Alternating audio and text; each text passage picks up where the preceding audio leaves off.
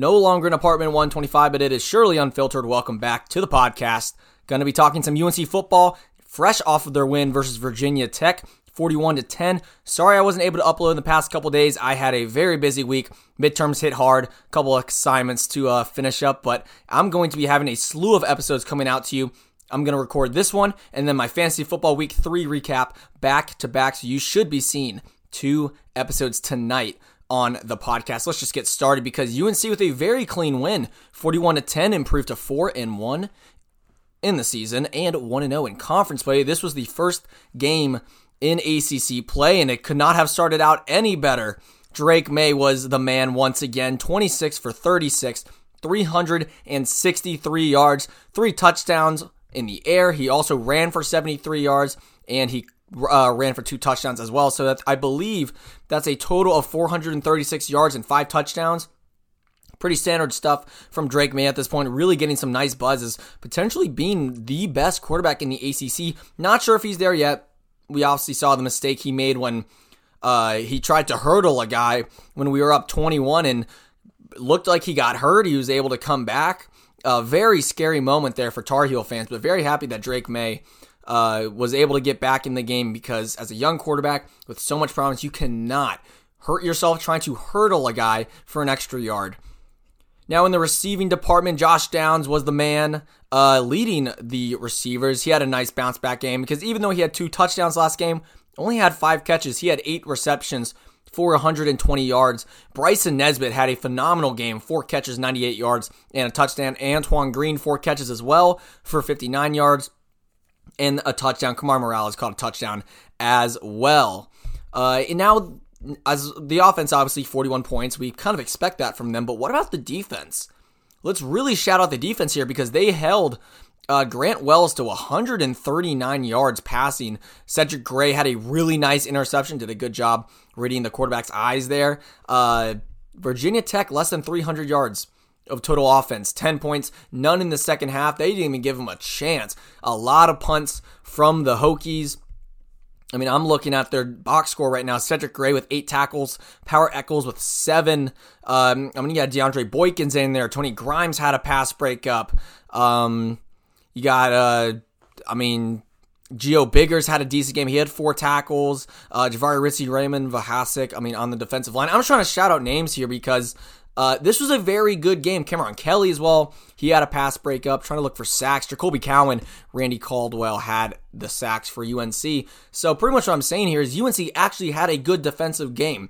Now let's pump the brakes here. This is a Virginia Tech offense that is very, very underwhelming. And this is not the Virginia Tech team that we have seen in the past few years. This is not a good Hokie team. They know it. We know it. Um, and last year, obviously, we went into their housing and lost 17 to 10 in the season opener for to set up a very disappointing season. So it's nice to get a revenge game here uh, back in Kenan Stadium because they definitely got our number last year and they've they've done it before. You know the the six overtime game back I believe that was Sam Howell's freshman year, so like three or four years ago. The Hurricane game, uh, like in 2016. Um, I actually don't remember who won that one because I wasn't really watching UNC football at that time. But in this case, UNC probably their best win of the season. Not because of like the opponent they beat, but in the fashion that they did. It was convincing. They did a great job controlling the ball.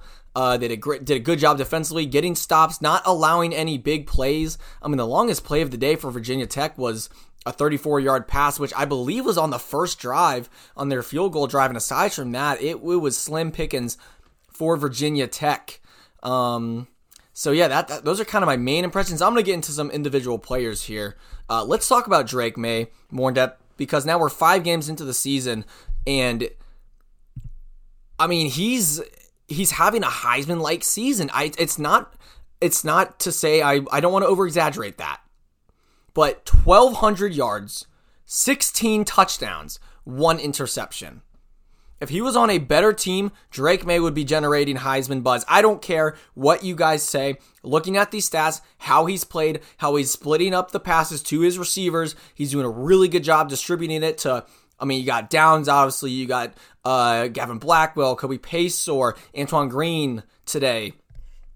and he's completing 72% of his oh today he completed 72% of his passes uh, he's completing 69% of his passes i mean just under 70 that but that's pretty good for uh, for a redshirt freshman and then also he's just got to prioritize health you can't go hurdle a guy um, when you're up 21 i mean that's that's a big no-no uh, as for a starting quarterback but he's really taking this offense to the next level because this run game really isn't there. I mean, Omarion Hampton only had 30 37 yards. He had a long of 35.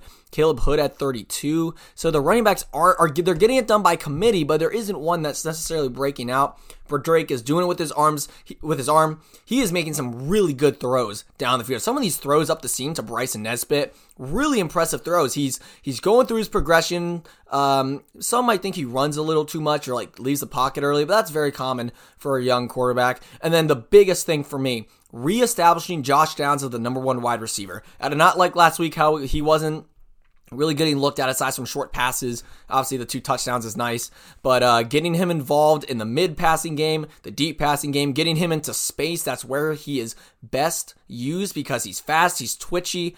Remember, he's only 5'10 about 5'11. He's a slot receiver, though, so he's got very good agility. He can cut up field, make men miss.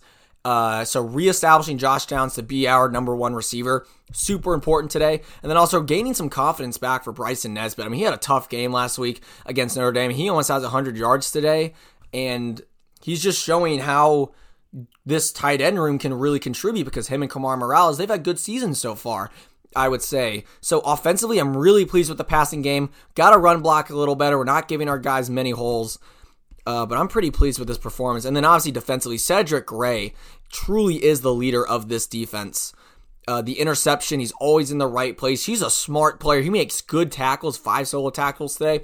And I didn't think I would never have thought that the tandem of Cedric Gray and Power Echols would be the strongest part of this defense because I kind of doubted our linebackers in past years. I wasn't a big Jeremiah Gemmel fan, and then obviously Chazz Surratt was pretty good, but especially last year, linebacker play was very tough because Eugene, Eugene Asante didn't pan out to what he was supposed to be. He left uh, as a transfer, and now Cedric Gray uh, and Power Echols are really holding down the fourth there. And then the secondary, got to give them some credit. Uh, Tony Grimes had a much better game today. And they needed this. This is another confidence boost because, again, it's against a very subpar Virginia Tech team, but gaining confidence to kind of see we can get consecutive stops.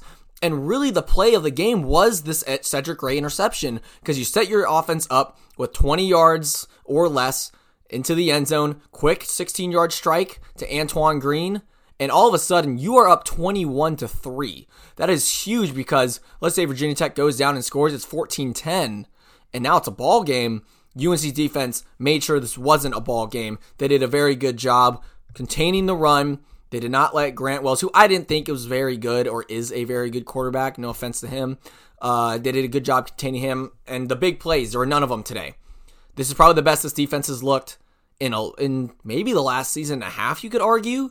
Um, competition does matter, but especially this season, best defensive performance, I would give them the game ball because they made life on offense very easy. And the fact that we saw that we can hold teams to 20 points or less, very encouraging. So overall, I'm happy. But we've got a big test next week. We're playing Miami at Miami. Got to go up against Tyler Van Dyke. Uh, I mean, they've had a rocky season, but even though we had the one loss to Notre Dame, we're still four and one. This is still a pretty darn good football team with a lot of talent and a lot of explosiveness on offense, and now a defense that has shown that they are capable of getting stops. That's going to be it today for 125 Unfiltered for this episode. Stay tuned for kind of a part two. Going to be talking fantasy football. I know this is a bit of a shorter one, but just want to get you my instant reactions to the game. So, how about this? This is episode 112. Go over to episode 113. Here how my fantasy team did. But for now, thank you so much for listening, and I'll speak to you next time.